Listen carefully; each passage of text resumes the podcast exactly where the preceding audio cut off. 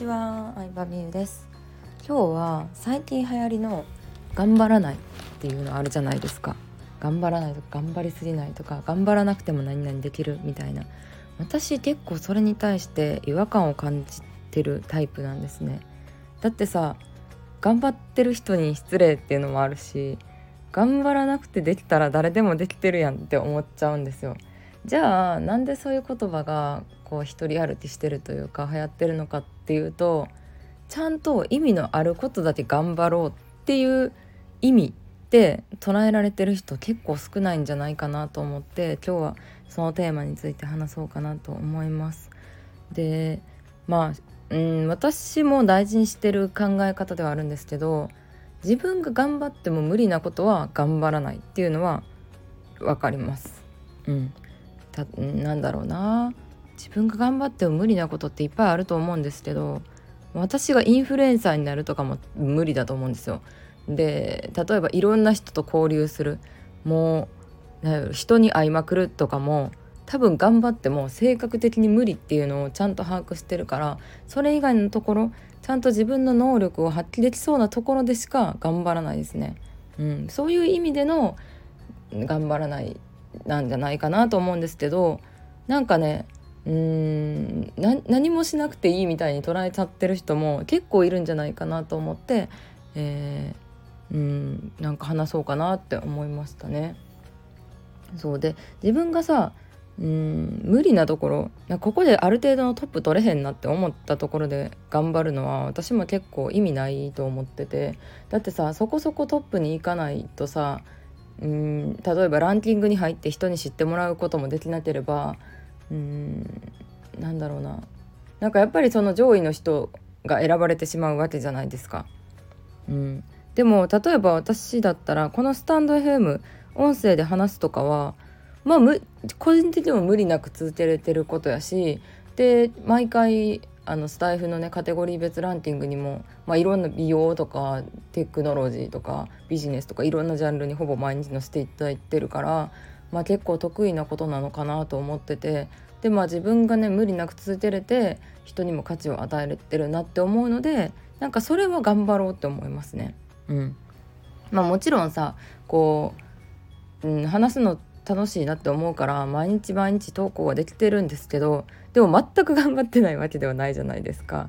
なのでうん、なんか自分の能力が発揮できてるなって思うものを見つけてそれを頑張るっていうイメージですかね。まあ、ただそのためにはいろんなことに挑戦してみるっていうのが、まあ、結局のとこ一番大事かなって思いますね。その最初の部分うん、いろんなことをやってみてこれは自分に合うなとかあこれはやめこれは絶対私のやるべきことじゃないなとかやっぱやってみないとわからないと思うのであんまり最初からなんか、うん、食わず嫌いをせずにいろいろやってみてその中で見つけていくものかなと思います。もう私も苦手なことで言うと、まあ、本当にいろいろあるんですけど、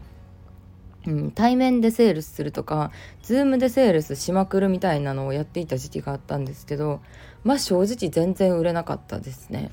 一般的にまあもうそれもさ頑張ってたんですよ一生懸命120人ぐらいにセールスしましたから Zoom で。うん、で120人ぐらいの方とお話しして無料で。しかも1人1時30分から1時間ぐらい話してたので結構な時間と労力をね、えー、使ったんですけどそれでもなんか上達というかあんまり良さが自分の中では話して伝えるというよりかは、まあ、メールだったりとかこういう音声とか対面じゃないところの方が伝わるなっていうのがさすがにね100人以上と話してると分かったっていうのもあってそれでこう今の形式になったって感じなんですけど今の方が全然売れてますしお客さん自身が押し売りされることなくいいなと思って買ってくれてるのでやっぱり自分にとってはそれが合うんやろうなとっていうのは改めて思いましたね。まあでもその逆で対面で人と話したりとか交流するのが向いてるタイプの人もいると思うので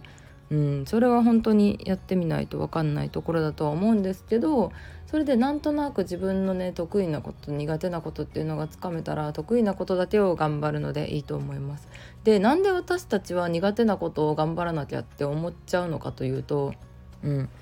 思ってるからこそさ頑張らないみたいな発信がさ響いてると思うんですけどやっぱり学校の教育って国語英語数学え？英数国理社全部全部さ5を取れる人がすごいっていううんまあ洗脳を受けてるわけじゃないですか。そういう風に育ってるわけじゃないですか、まあ、わよくば体育とか図工もすごい人はすごい。まあもちろんすごいですよ。その人は点数を取ることに対して長けてるのでそれを伸ばしていったらいいと思うんですけど。でも全部が得意じゃなくてもいいんですよね英語だけができることで仕事になってる人もいるし芸術家の人やったら美術以外は何もできひんかったって人もいると思うし大人になったら役割分担なのでまあ、うん、そこからいかに脱出できるかっていうのが大事なんじゃないかなと思いました。うん、私も本当にポンコツっていうか結構会社で全然仕事できるタイプでもなかったし人間関係もどっちかって言ったら苦手なタイプやしうーんそうですね。大人数で話すとかは結構苦手っていうのを最近受け入れ出しましたね。受け入れ出したんですけどだから少人数。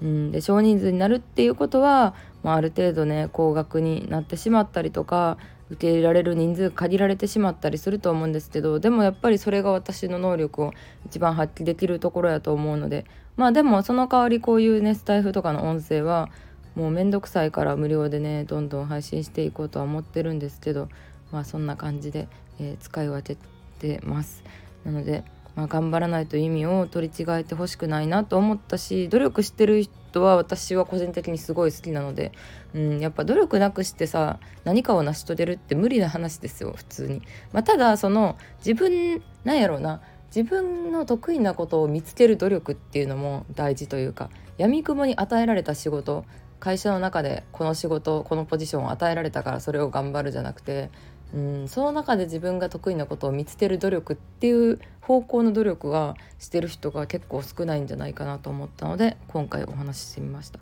ということで今日もありがとうございました。